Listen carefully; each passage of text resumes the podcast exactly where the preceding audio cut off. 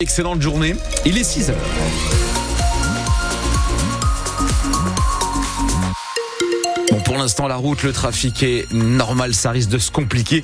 On voit cela dans quelques minutes. Thomas, la météo, les températures, euh, c'est un peu frisqué ce matin. Entre 3 et 7 degrés ce matin, 3 degrés pour la minimale au Touquet ainsi que dans la métropole lilloise, euh, également à Douai, 7 degrés pour les maximales du côté de Boulogne. Pour cet après-midi, euh, entre 9 et 10 degrés annoncés. Pas de pluie normalement aujourd'hui, mais ça reste un temps quand même assez gris, mélange de grisaille et de quelques éclaircies qui pourront percer par endroits.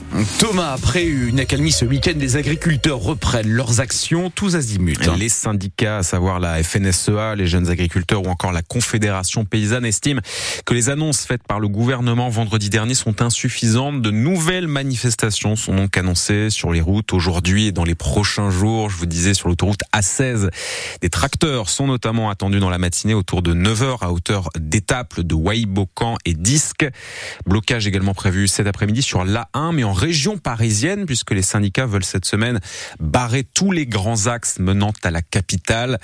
Les agriculteurs qui mènent aussi des actions localisées, c'était le cas hier soir au Quénois. À la tombée de la nuit, certains ont déversé du fumier et des bottes de foin devant le bâtiment de l'Office français de la biodiversité. Jean-Christophe Ruffin, vice-président de la FDSEA du Nord. On cible les administrations qui, euh, en permanence, viennent contrôler les agriculteurs français pour euh, les empêcher de travailler, alors que euh, on sait tous que l'agriculture française est reconnue comme étant l'agriculture qui, qui respecte le plus l'environnement, l'agriculture la plus durable. À chaque fois qu'on réduit la production française, on augmente les importations, quoi. Donc, euh, on sait tous que ce qu'on importe n'est quand même pas fait dans les mêmes règles que ce qu'on produit en France. On est ici devant une administration dont les agents sont armés, comme si quand ils viennent en ferme, ils étaient face à des délinquants, ce qui est quand même pas le cas. Donc on a réclamé et on réclame encore que cette administration soit désarmée, c'est les seuls à être armés, et euh, qu'elle revienne aussi euh, sous tutelle de la, de la préfecture, que le préfet euh, puisse à un moment, euh, quand, quand ils vont trop loin, leur dire stop. Sur francebleu.fr, vous avez encore ce matin le programme des actions prévues dans les prochains jours, puisque demain, des points de blocage sont aussi annoncés sur la frontière belge pour encadrer cette mobilisation qui se poursuit. Le gouvernement hier a annoncé que 15 000 policiers et gendarmes allaient être mobilisés. En région parisienne, les autorités veulent notamment éviter le blocage des aéroports et du marché de Ringis. Pour les accès à Lille, pas de tracteurs annoncés pour aujourd'hui. En revanche, on le disait également, des taxis ont prévu de manifester dans la matinée en empruntant les autoroutes menant à la métropole la 22, la 25 et la 23. Une nouvelle fois, la préfecture s'attend à ce que la circulation soit très compliquée. Les taxis qui se mobilisent euh, encore aujourd'hui dans plusieurs villes de France contre les nouvelles règles encadrant le transport de malades. Et bien sûr, nous vous guidons sur les routes de la région ce matin avec nos points routes. Dès que la situation l'impose, 6h03 sur France Bleu Nord, Thomas, le parquet de Boulogne-sur-Mer ouvre une enquête pour homicide volontaire. Hier matin à Bessan, le corps d'une femme a été retrouvé avec des traces de blessures dont l'origine reste à déterminer. Le parquet, pour le moment, ne donne pas davantage de précision. La victime était âgée de 31 ans.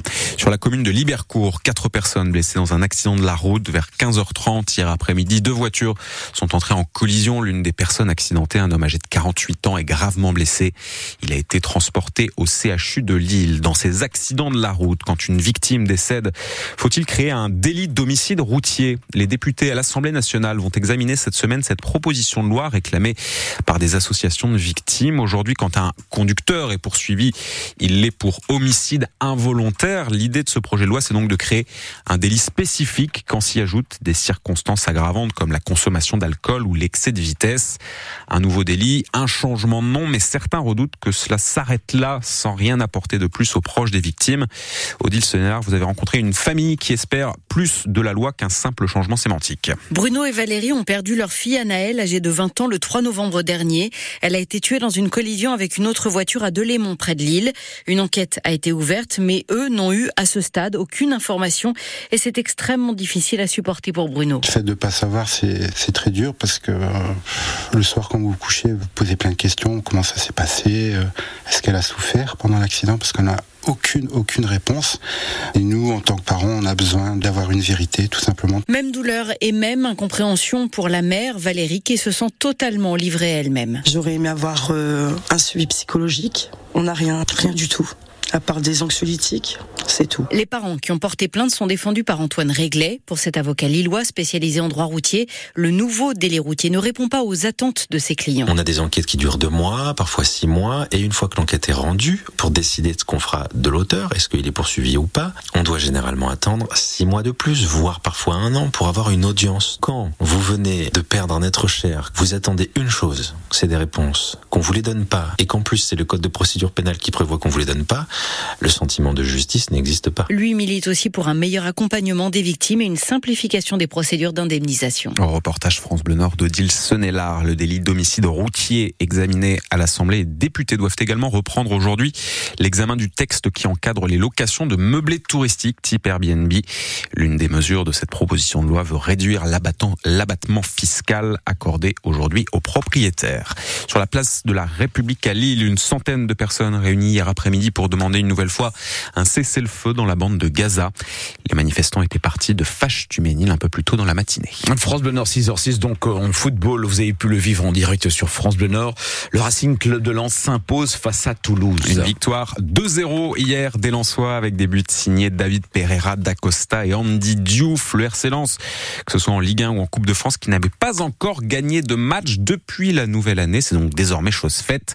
Et l'adjoint de l'entraîneur francaise Lilian Alice s'en félicite. C'était l'objectif, casser la dynamique de la défaite. On était sur deux défaites en championnat, donc euh, il fallait absolument casser cette dynamique. C'est le cas ce soir. Après, c'est sûr qu'on savait aussi, au, vu des résultats du week-end, qu'il y avait une possibilité, en prenant les trois points, de raccrocher cette course à, à l'Europe. Donc euh, c'est chose faite, mais euh, maintenant c'est passé. Euh, le plus important, c'est ce qui est à venir et le, et le travail qu'on va mettre pour aller chercher des points dans les matchs qui viennent. On a fait preuve d'efficacité. Ce que le coach avait beaucoup insisté dessus pendant ces 15 jours de préparation, les contenus étaient satisfaisants, mais que l'efficacité ne l'était pas. Et ce soir, c'est une bonne chose pour les joueurs et pour l'équipe. Grâce à cette victoire face à Toulouse, Lens est ce matin huitième de Ligue 1 à 3 points désormais de Lille. Le LOSC qui n'a pas pu faire mieux hier qu'un match nul zéro partout face à Montpellier en fin de première mi-temps. Les Dogs euh, hier ont été réduits à 10. Leur gardien Lucas Chevalier a arrêté 7 frappes Montpellier-Rennes, donc un peu lui euh, l'homme du match.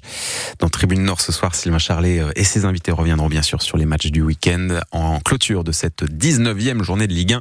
Le PSG hier soir a fait match nul contre Brest de partout. L'équipe de France de handball est sacrée elle championne d'Europe en finale hier soir de l'Euro 2024. Les Bleus se sont imposés face aux joueurs du Danemark, une victoire 33-31 après prolongation.